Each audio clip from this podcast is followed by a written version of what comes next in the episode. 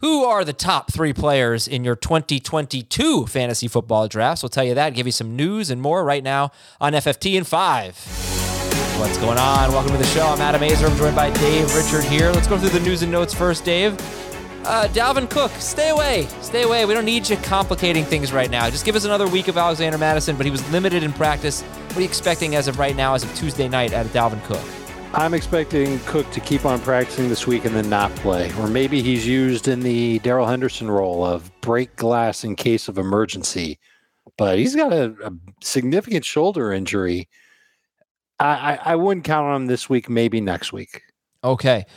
Uh, what do you think about the Niners backfield right now? Do you think for players who can still, fantasy managers who can still make waiver claims or add free agents, do you think JaMycal Hasty is a must add?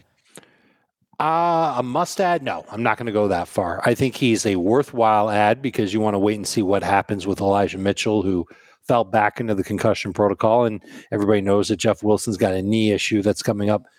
I, I think push comes to shove. If those two guys are out, JaMycal Hasty could end up being the primary back for San Francisco, but there's no way they would put it all on his plate. You would see a lot of Kyle Juszczyk, maybe somebody else who we're not thinking of. Maybe Deebo Samuel comes back and he takes some work away.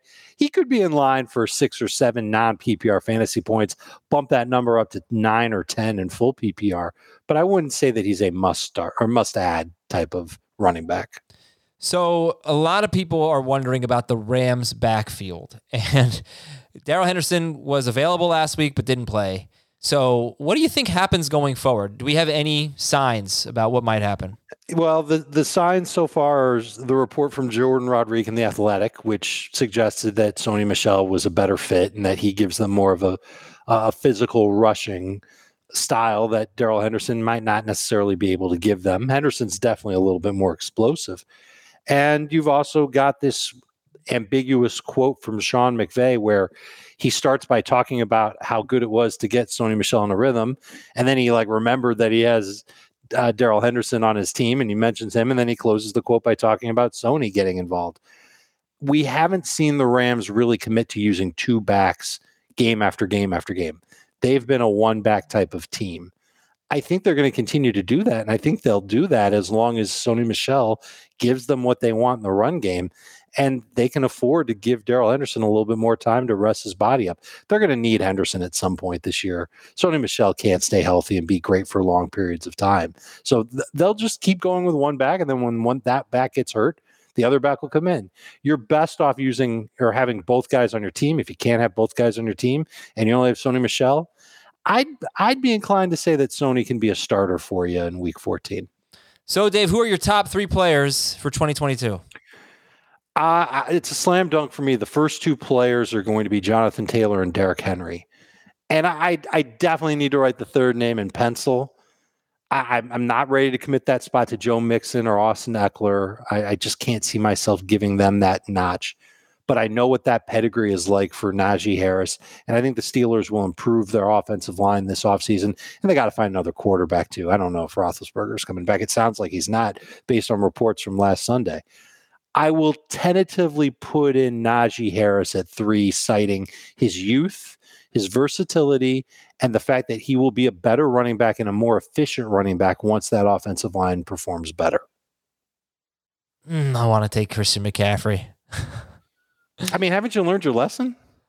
Yeah, I learned my lesson that I, I shied away from Dalvin Cook in 2020 because he was uh, now he didn't miss games in 2019 per se but he just kept getting dinged up. Um, and I shied away worried about injury concerns. And when the guy's that good and he actually stays healthy, it pays off for you.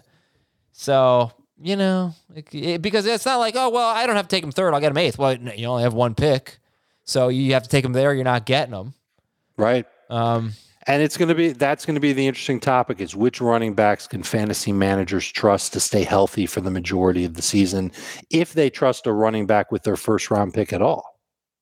Ekeler really feels pretty safe at this point, as a, at least performance wise. Sure, I mean, Ekeler, Ekeler is a candidate. I just I, I, think he's a candidate more for like fourth or fifth rather than third.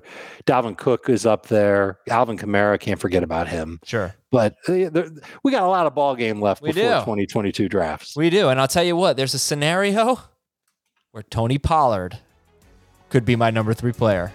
How cool. It's going to be tough. It's going to be really tough to see that happening with Zeke's salary guaranteed for next year. All right, we are out of here. We'll talk to you tomorrow on Fantasy Football Today in five.